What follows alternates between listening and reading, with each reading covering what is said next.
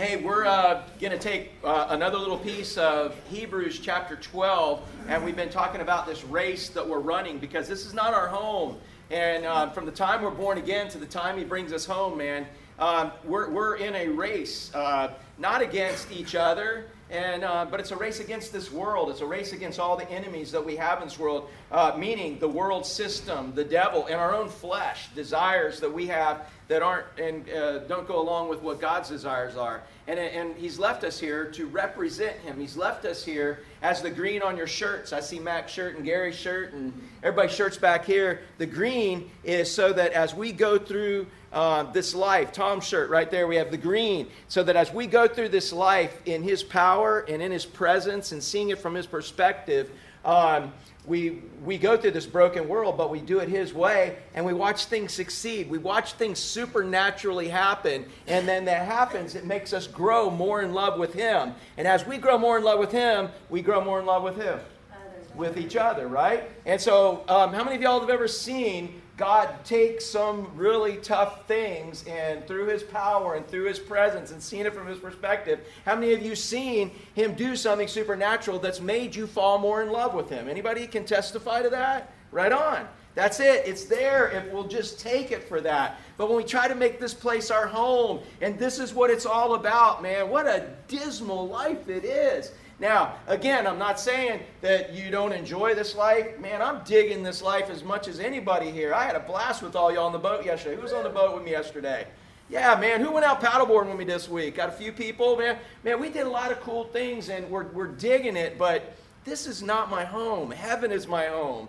And uh, so, in following this, Hebrews chapter 12, God kept burning this little saying in my head and in my heart all week. It says, practice what you preach so you can preach what you practice. And I want to talk about that a little bit. How many of you ever heard somebody say, practice what you preach?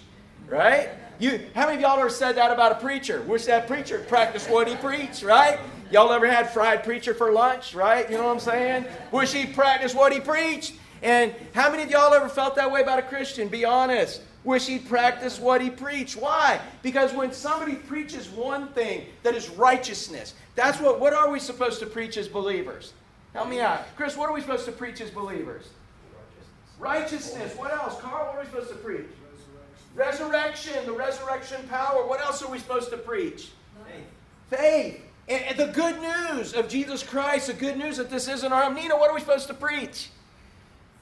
Salvation, yes, all these things. And, and just even as Destiny, uh, I think, was preaching up here just a minute ago about Romans 8 28, we know that all things work together for good to those who love God and are called according to his purpose. And that calling is going to make us more like Christ. But how many of y'all ever been around a sour, pickle sucking face Christian before?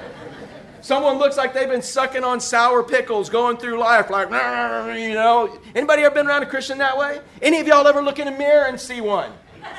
yeah, we're all there sometimes, man. And so, again, we're supposed to be preaching this good news. That's what the gospel means. It's good news.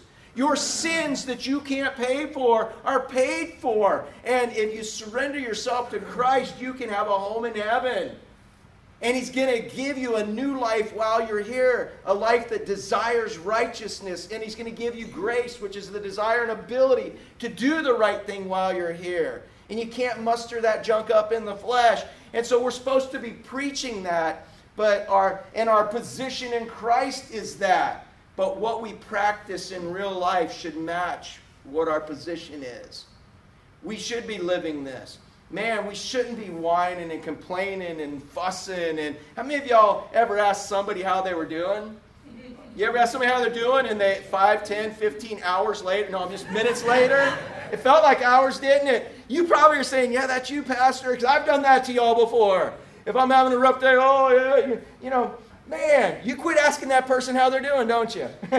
you know? That's not what somebody who's full of the good news should have. Now, I'm not saying we can't whine and we can't pray with each other. And sometimes we've got to let it out. But who's one person that always wants to hear everything we've got to say? And don't point to your wife or husband. That ain't true. You, you always want to hear what Gary has to say? Oh, yeah, you're. now you're just lying in church. No, I'm just messing with you. I'm messing with you. But, but seriously, don't we as people, man, we love each other, but you can only take so much of that. Who's the only one that always wants to hear it? God. And we develop, sometimes I think God lets that junk happen in our life just to get us on our knees and on our face so we'll talk to Him and quit neglecting our relationship with Him. But the world wants to see us practice what we preach. And here's what happens, man. We're supposed to be preaching righteousness. And if we're not practicing that righteousness, what we're preaching, what's the H word for that? Hypocrite. Hypocrite. I hear that more than anything, you know. Well, I ain't going to church and all them hypocrites in church. Well, there's hypocrites in the bar, there's hypocrites in Walmart, there's hypocrites everywhere. But you know what a hypocrite is? It's somebody who proclaims one thing and then lives another. The Greek word for it, or the context of it, is in Greek drama. What, what's the symbol for drama? You guys, anybody help me out? Two what?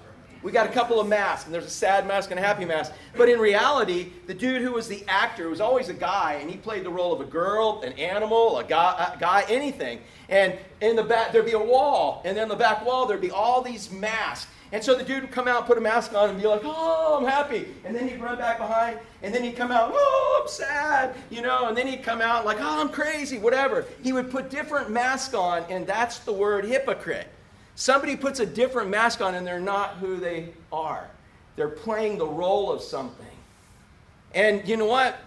There's something that society admires about people who are honest, that you can count on. They, they are who they say they are.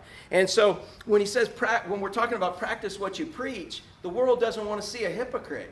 The world doesn't want to hear you preaching righteousness and then, and, you know, and not living the righteousness. And so we, a couple of things come out about all of this. Um, so uh, that's why I'm saying, so practice what you preach so you can preach what you practice. And that can go both ways.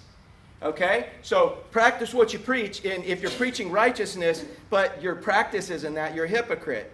But here's what happens in this world sometimes. You know what happens when we get discouraged? Have you ever been discouraged that you can't live up to the righteousness of Christ? Have you ever just said, man, God, I'm just not good. God, I just can't do it?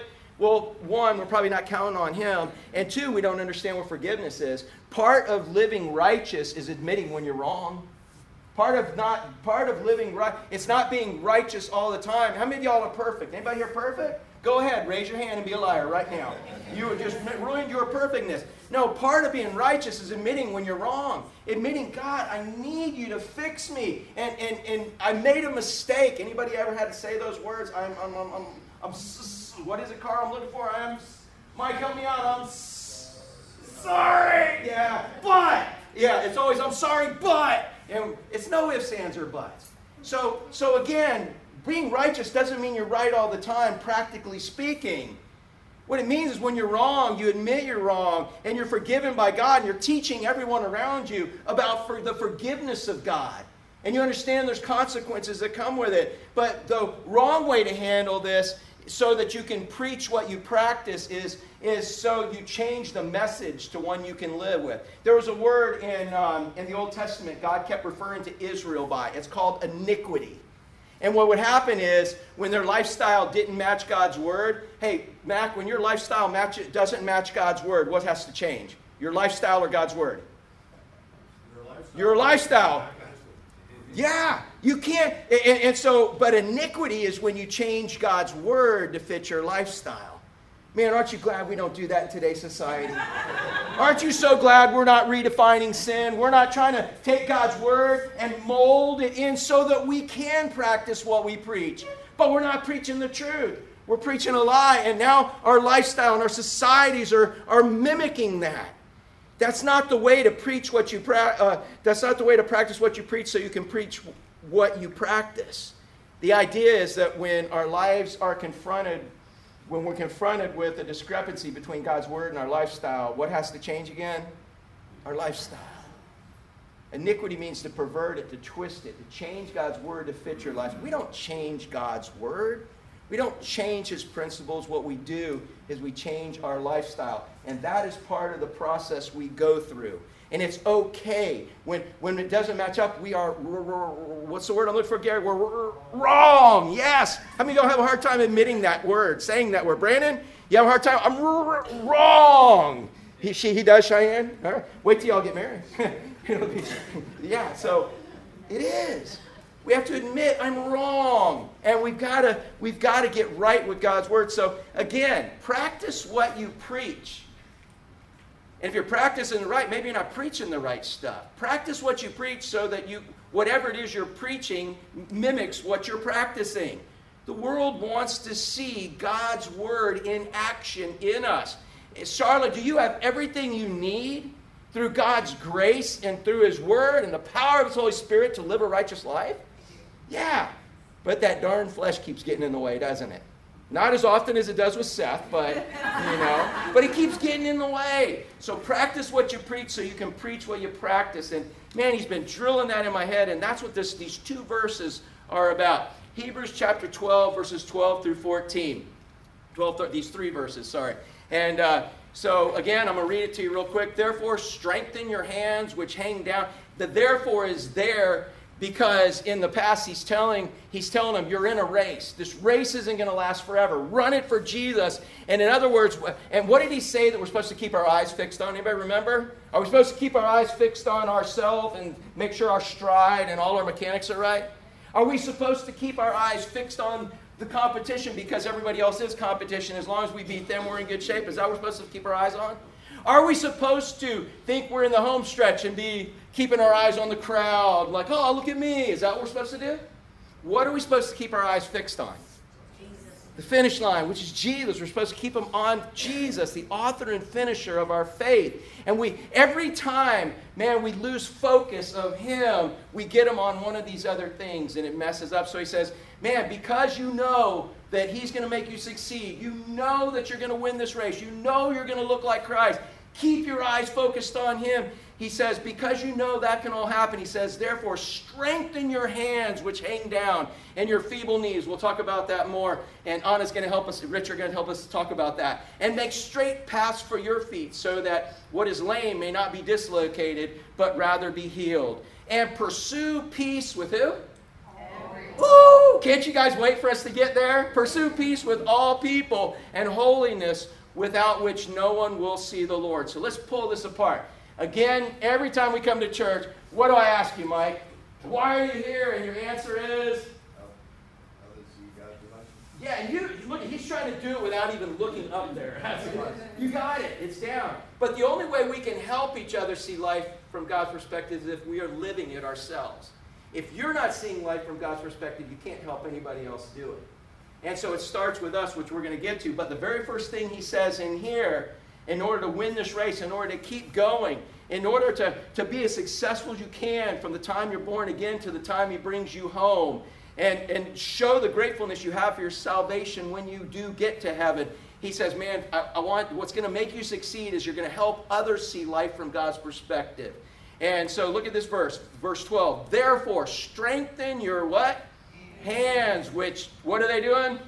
Hanging down, and your feeble knees. Now, Anna and Rich, uh, and, uh, you just got done running this uh, triathlon and, and swimming and biking and all that. I think they canceled the swimming part, but yeah, so uh, what do they call that? A biathlon now? or yeah. Okay, but yeah, but that's no slouch because how far did you run? Yeah, twi- she ran to my house in Fort Pierce and then some. She ran to Walmart in Fort Pierce, all right? That's where she, but yeah, she, she ran. Was there any point in time when your body was tired and your hands were kind of hanging? And so what happens when your hands are hanging when you're running? You, you, you start losing momentum and, and, and, and how about your knees? Did your knees ever feel feeble? Is that a good way to describe them? Feeble? they got tired. But what kept you going? Why did you why didn't you quit? Focus on the finish line. And now let me ask you a question. You have a partner there, okay? And uh, did did he run with you? No. In spirit, he did, right? But he he he didn't run physically with you. But what was he there to do? Yeah, and he was there at the beginning encouraging you. And he made sure you had everything you needed, preparing you. In other words, Was it easier to do it with him than by yourself? If he would have just said, hey, I'm going paddleboard with Pastor Eddie and we're going to go fishing, we're gonna, you go ahead and run that, would, would, would that have been easier for you if he was just out of your way? No. And, and if it would have, just lie. Anyway, no, just, no. You needed his encouragement. And he was there. He said, I, that's what I asked him. You guys are a team in this race, right? It goes hand in hand. It was your body, but it's his encouragement, and you got, and he helps you train and everything. And notice this. He says, in this, therefore, strengthen what hands? The hands. Is that your hands? Could be. Is it his hands? How about Tom's hands? He's over there playing guitar, and you see him, man. His hands are getting tired. Man, you, you really don't want us to help you straighten that. But, but no, that would probably sound horrible, wouldn't it? but listen, man, strengthen the hands which hang down. Strengthen the knees that are feeble. Whose knees and whose hands are we talking about? Anyone. You see anyone who's got hands hanging and feeble knees, what are we commanded to do here? Help them. What if you don't know them, Carl?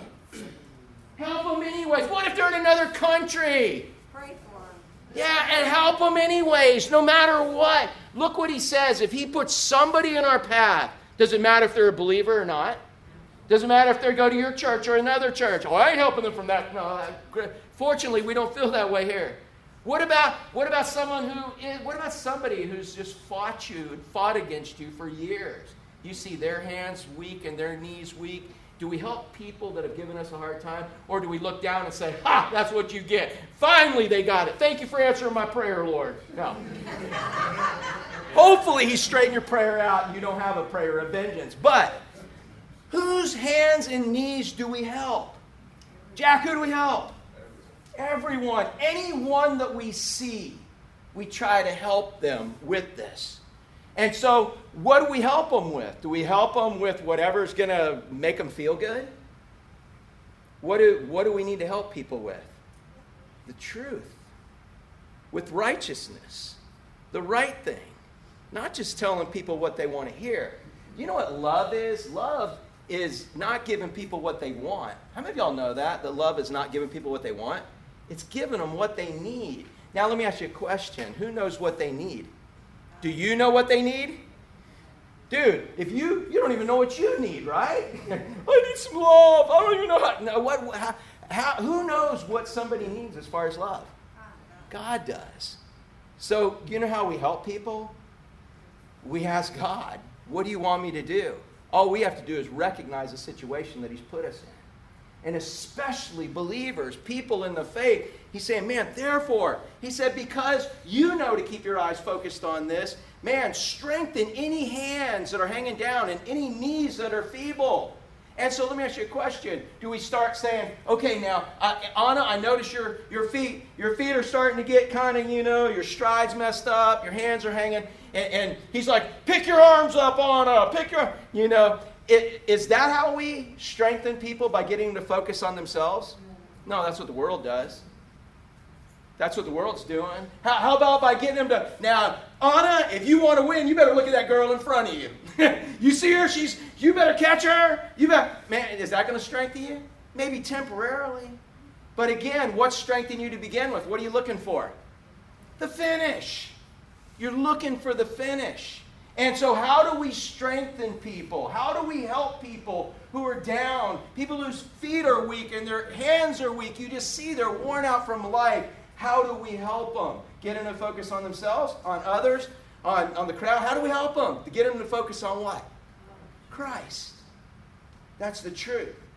I can give you all kinds of other solutions, and the world's full of them trying to give you the solution to your financial problems, the solution to your loneliness, the solution to your depression, the solution to, to your housing situation, the solution to your country, the solution to, I can give you all these things, but what's the only solution that's going to work for any of it? Christ. It starts with the gospel of Jesus Christ. And once you give your life to Christ, you're now his child. And is this your home anymore? No, your home is now in heaven once you surrender your life to Christ. You have a home in heaven. And so now you're his child. So who is responsible from the time you're born again to the time he brings you home? Who's responsible for taking care of you while you're on the job for him? He is. Who's responsible for getting you home? He is. Yeah, he's responsible for all of it. So you see, the real solution to any situation here on this planet, it's Christ. Now, we may need to help people in other ways so they can hear that. But the fact is, you help them in all kinds of ways, but you don't ever offer them Christ. They've got no real solution. Hey, let me ask you a question. Hey, uh, Susie, what happened to everybody Jesus healed? They died. what happened to everybody Jesus fed, Mac? They died. Everybody Jesus resurrected. What happened? Lazarus, what happened to him? He died again. In other words, yeah, we can give people temporal solutions, this temporal life, but it's about an eternal life. So he said, Man, you see knees that need strengthened and hands that need a strength. He said, Strengthen them. And the way you strengthen the runner is getting their eyes focused back on what, Anna? The finish. Back on Christ, the author and finisher of our faith. So he says, Man, you have got to get to the point where you can help them see life from God's perspective. That's not just some bumper sticker, some mantra we put up. That is the solution, man. That's it. How many of you have taken that solution it's worked for you? It's gotten you through stuff. Absolutely. So, the only way you can help other people see life from God's perspective is what? Help me read this out. By what? By you seeing life from God's perspective. Because if you're trying to push that on them and you're not doing it, what do you call it again? What's the H word? Hypocrite. You can't. And that again doesn't mean we are perfect. But man, part of part of not being a hypocrite is admitting when we're wrong, admitting we need forgiveness, asking for forgiveness, and then getting back on the path of doing things the right way, continually doing that. In fact, I've told you numerous times, Karen, we, we talked about this, that maturity. You can tell your spiritual maturity by the amount of time between when you are convicted and the time you repent. The shorter that distance is, the more mature you are as a believer. God convicts you and you're trying to convince him, no, no, no, no, no, no, no, no. And then all of a sudden, all right, consequences are enough. I'm going, you know, all right, now I'll repent. This person right here, the minute they get conviction, the minute they repent, that, that's a, a more spiritually mature person because they understand God's right and I'm wrong. No ifs, ands, or buts. So again, the only way I can help others see life from God's perspective is I see it that way myself. Look what he says now. And make straight paths for what? Your feet. In other words, if you're like, all right, dude, here it is, we're all in a race, and, and, and there it is, Tom, man, we're all running to Tom. We're all headed that way. But I'm doing this, and I'm like up here, and I'm like, oh, hey, you know, and, and I'm, I'm, you know, they're looking at me, you want me to run straight, and you're like doing all of this? That's not the way it works. We got to be an example. If, if it don't work for us, hey, who's the best salesman? Who do they say is the best salesman? A satisfied what? Customer. Dude, you believe in a product, you're going to tell everybody about it, and, and they're going to buy it. They're going to want it. You're going to be convincing. And again, it's not that we're selling a product, but if you ain't buying it, if you ain't doing it, if it ain't working for you, if you're not interested in it, do you think anybody else is? No. And so, man, he says, man, make straight paths for whose feet? Yours. You're in this race and you're telling them that the goal is to get right there and you're not going there? He said, Man, you got to show them with every ounce of diligence you have. You believe that's the answer. Because you do. You know through faith and grace, God has told you that is the answer, that is the solution. How many of y'all believe Jesus really is the answer? How many of y'all really believe heaven's your home? How many really believe everything is in your life by God's design? Man, then that's why we're beating a path there, not to sell something, not when we get there, we're like, well, look how many people I brought, God. You know, no, dude, that's not it at all. I'm going this way because I know I tried the other way for 26 years. And then I've tried this way for almost 30 now. And I believe this is the way to go. So he says, Make straight paths for your feet, so that what is lame may not be dislocated, but rather be healed. So let me ask you a question. He says, he says, Make straight paths for your feet. And by the way, that word path is talking about the ruts that chariots, as they would go through places, the chariots would make ruts in the dirt. And now that created a path. And so if you were walking around, if we're walking around in Haiti and we're like in the middle of nowhere, Uh, just say us three. We're there. We get separated from everybody. Uh, Santa, Seth, and I, we're walking through Haiti, and all of a sudden we're in the middle of nowhere, and we need to try to find a way back. What are we looking for? A path. Yeah. Santa, man, she's going to take her machete and start bushwhacking, right? Now, you're looking for a path, right? So when somebody has laid a path, that's other people are going to follow that path in hopes that it's going to get them where they want to go. Let me ask you a question: What the paths you're laying down for people are you laying down paths that are going to get people where they want to go or where they can find hope in where they're going? You know, that's what this it's talking about the past, the ruts that chariots made, and people would follow those in hopes that it would lead them where they need to be. And, and that's what he's saying to us, man. Make straight the paths for your feet.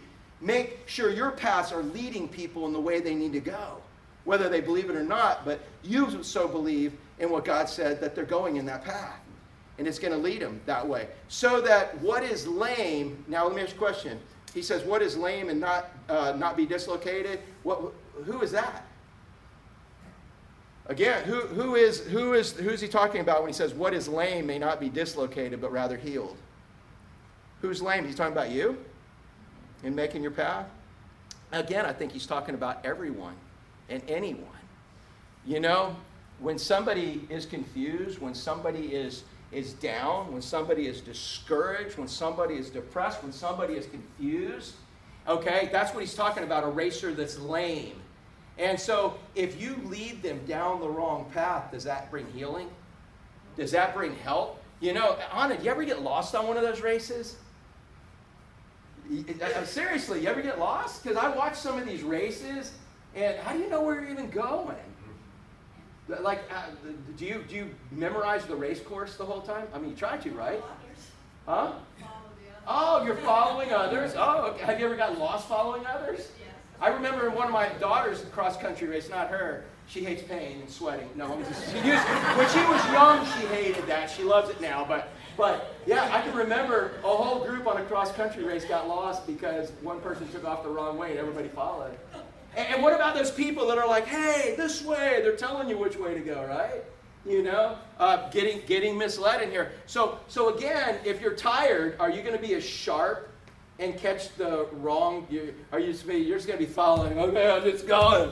I'm going to make it. You know, you're not like thinking this is not the right way because you're not sharp. And when we're dislocated, when we're discouraged, when we're down, when life is just beating us up, we need to be able to count on somebody leading us down the right path. And we know it's Jesus that does it. But when's the last time, hey, Mac, when's the last time Jesus came out of the clouds, Woo! and he sent angels, da, da, da, hey, Mac, come this way? Yeah, not recently. Heaven didn't break open, and Jesus like, Mac, my, well, my, my favorite servant from Wisconsin, you know, come this way. No, dude, how did he speak to you? The Word. The Word, but you know what? Has anybody ever had Jesus in the flesh? You ever had somebody that Jesus used to speak to you, to encourage you, to lead you? How many of you ever been Jesus in the flesh and he's used you to do that? Yeah, that's how he does it through His Word, His Holy Spirit, and His servants. And so make sure we're listening so that we can help them see it that way. But he said, make straight the path for your feet. If you're not going the right path, you certainly can't be leading them down the right path. So when people are dislocated, when they are discouraged, when they're downtrodden, man, make sure you're leading them the right way so that they can be healed and not hurt and not led down the right the wrong path. So, again, we're supposed to help each other see life from God's perspective, but the only way we can do it is if we are seeing life from God's perspective. So, that's our job to see life from God's perspective, no matter what's going on in my life. When anything happens in my life, I've got to see it from His perspective because He's going to use that in helping me to help other people. That's just the way it operates, that's the way it works. So, the next part of this, all right, we've got perspective. So God wants to help others see his peace. He wants us to help others see God's peace. Now, I got to tell you a story. How many, how many of y'all know the traffic is getting a little worse right now? All right. I'm just going to, I'm confessing to you right now. You guys who do not live here permanently, you know I love you. God has given me a love for all of you. Seriously, not everybody has that love for you guys. You do understand that. You know, it's not like, oh, thank God they're here. Now we don't have state income tax. Baloney! We got a couple governor potentials that's going to bring us that, but no, that, no. It's seriously, man. I'm just saying, it's like a lot of people don't like you guys. They, you know, because the traffic. All of a sudden now, what used to take us 15 minutes is now taking 45. That's just the way it happens.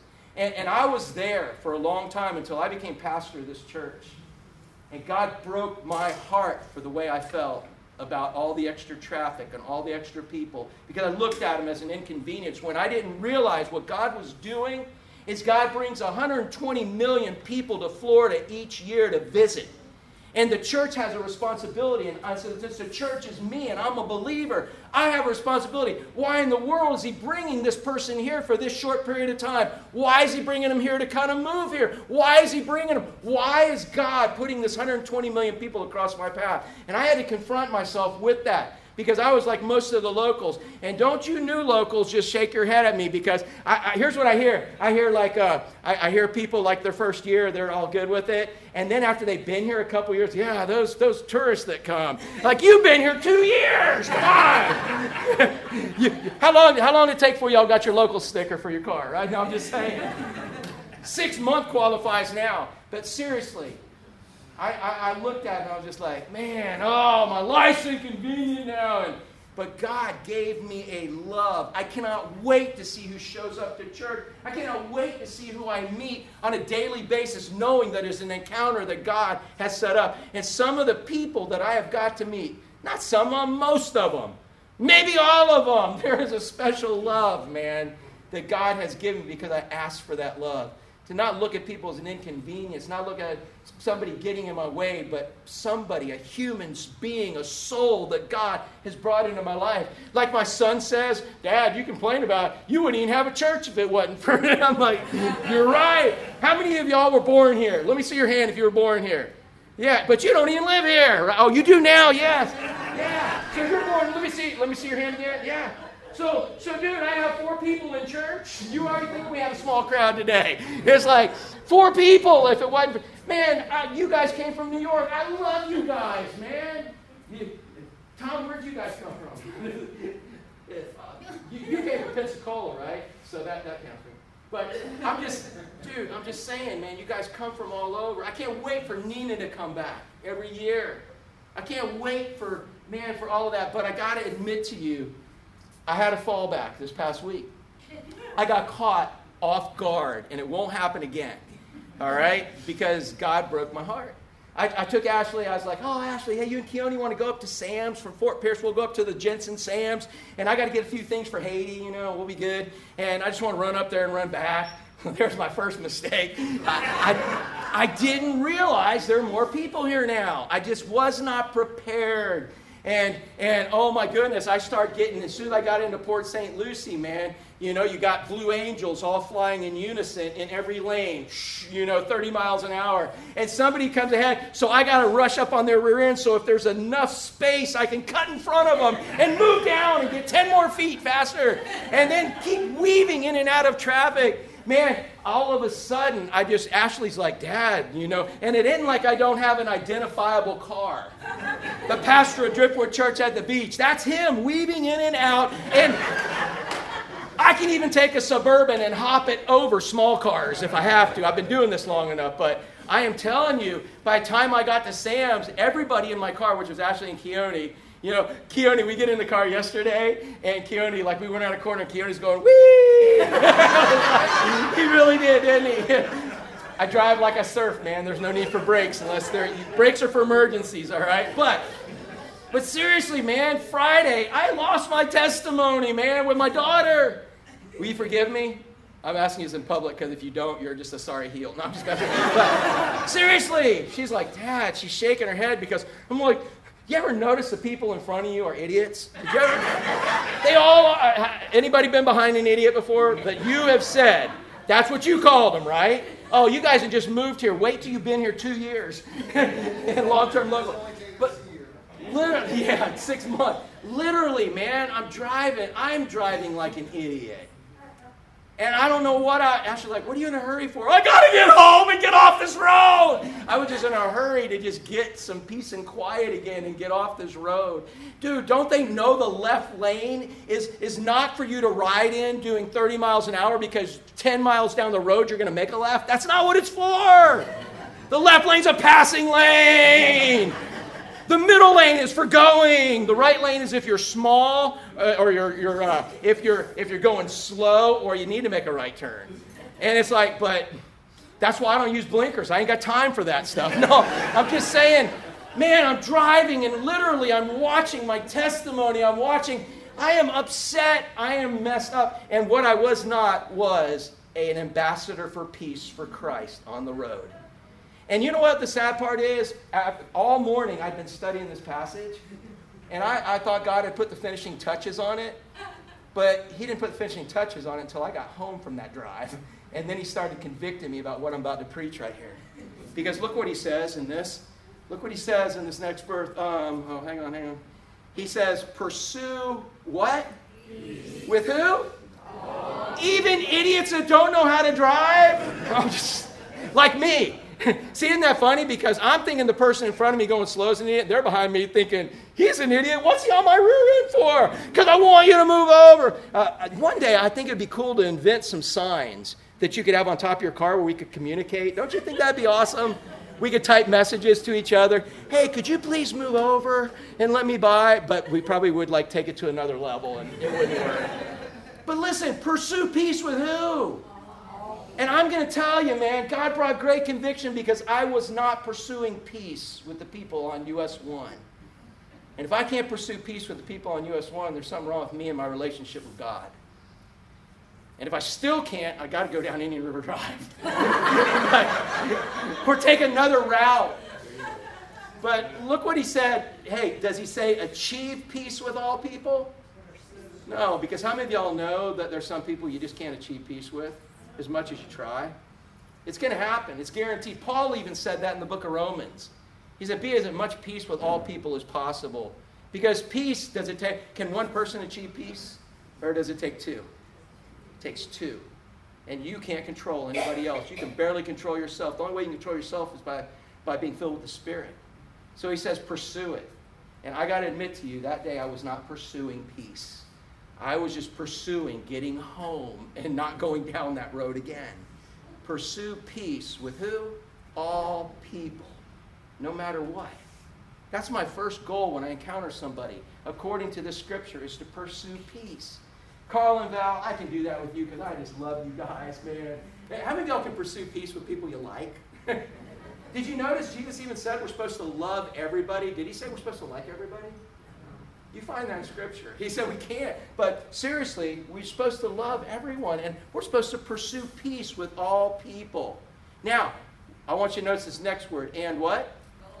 So, what that doesn't mean is that we give in to sinful ways just so we can agree and have peace. Which is what our society seems to think sometimes is that, well, if you disagree with me, you must hate me. And if you're going to agree, if you're going to love me, then you got to agree with me. Now, God has set the standard for holiness. And so, so again, that's why we might not be able to pursue peace because there is one standard for holiness. And we both have to agree on that to have peace in that. Or we got to just agree to disagree. But we pursue peace with all people, but we can't compromise holiness. Don't mean we got to be a jerk and beat people over the head with the Bible. That's not what I'm talking about. We live it out. But we pursue peace, but we don't ever sacrifice righteousness or holiness. There's things God says sin, that's sin. And if it happens to be true in our life, we fix it also. So pursue peace with all people and holiness. So again, the way we help other people see God's peace is by seeing God's peace in our own life. And look, look what he goes on to say. It's the last part of, the, of, of verse 14. We're going to stop here today. He said, without which no one will see the Lord. That's an interesting passage. He says, pursue peace with all people and holiness. So we're supposed to pursue that peace. He says, if you don't pursue the peace, then where are they going to see it? Look what he says, without which no one will see the Lord. Let me ask you a question. On, on that road, when I was driving like that, Ashley, was Jesus in our car, singing praises. Oh, you're such a good. Wait, I'm just going to perform a miracle. Watch this. We're gonna, I'm going to make you let, let you make every light, brother. No, he stopped me at every light. it was like he was trying to get my attention. Uh, look what he says: without which no one will see the Lord. Did you thought you were going to see the Lord that day? that, honey, that's why that's why I drive that way because I want you to stay so tight with Jesus all the time. She, she's like, "Oh Lord, I'm singing a song." it's like he's right there. But seriously, if they don't see it in us, who are they going to see it in? When we're cantankerous, when we're not being loving, we're not promoting peace, where are they going to see it in? Because peace comes from the Prince of Peace, which is Christ. So no one's getting. How about this? When I was driving, was I seeing was I seeing the Lord? No, dude. All I'm seeing is a bunch of traffic in front of me. How do I know? And God's talked to me about this before. How do I know He wasn't saving me from some debilitating wreck where I'd become a quadriplegic by slowing me down, putting the blue angels in front of me so I couldn't pass? How did I know that? I didn't. But if I'm really trusting Him, then I'm going to trust in His sovereignty and go through with all of this.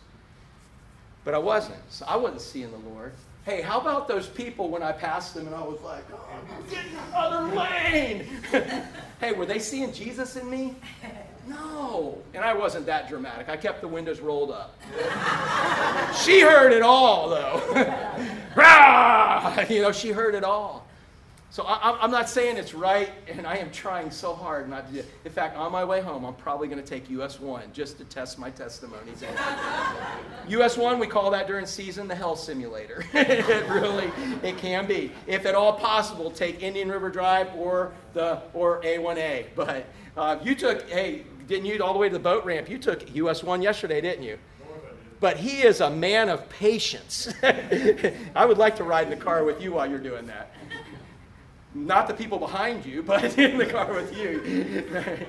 so, look, man, here's what he's saying, man without which no one will see the Lord. Hey, what is God? What did he leave us here for? Why didn't God just take us to heaven the minute we were born again? Seth, couldn't you be happy in heaven right now? You can have that master's degree and not even have to finish this semester. You know? You could have everything. It'd be perfect in heaven. But what did he leave us here to do? Ambassadors. ambassadors for him. Hey, how was my, what kind of grade would you give me on being an ambassador Friday afternoon, driving home from Sam's? Never mind, it wasn't a good one, was it? Seriously. That's my only purpose for leaving me here is to be an ambassador for him. If they don't see peace in me, who are they going to see it in? If they don't see it through Christ, who are they going to see it? In? Where does Jesus live right now? Tom, where's Jesus live? inside us. Yeah. He's not living in a church building. He's everywhere, whatever, but the way he chose to represent himself to the world right now is he lives in believers. And he's supposed to manifest himself through believers. But we got to walk in the Spirit for that to happen. Say this and we'll end. Some little girl one time, she made a very just wise statement. She said, If God is so big, and he lives inside of us, shouldn't he stick out? Amen. Think about that. But it wasn't God sticking out the other day when I was driving. So again, I'm just telling you guys in this situation, we got we got to practice what we preach so that we can preach what we practice. I hope that makes sense. Do you think about that?